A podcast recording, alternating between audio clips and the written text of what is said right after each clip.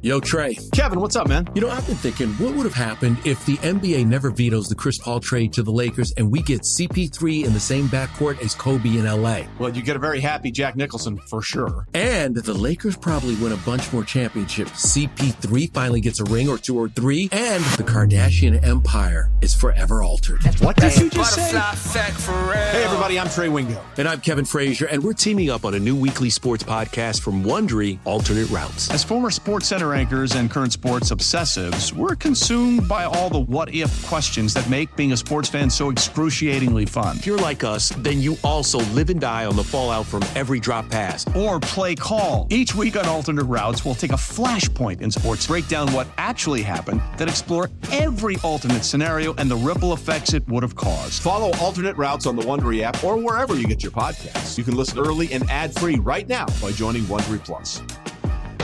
One of the things that I never realized, I mean, obviously, as a sports fan and working in sports media, you, you knew about him. You, you, it was was Dr. Buss. I never imagined how bizarre and intense he was. And I guess coming up in season two, his uh, anti-Celtics uh, fury comes up big time, doesn't it?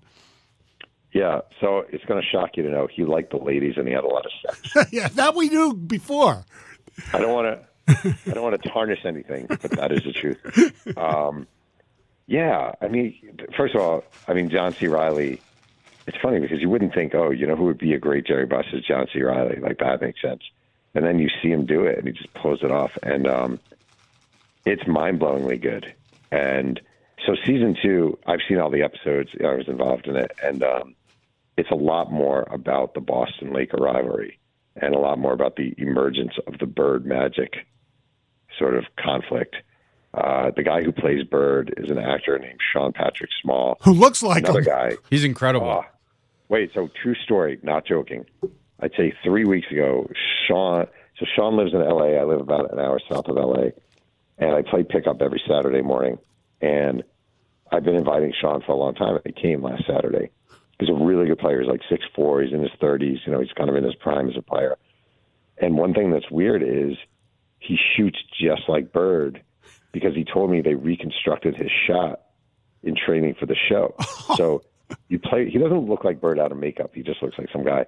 But like his shot, his release is exactly like Larry Bird.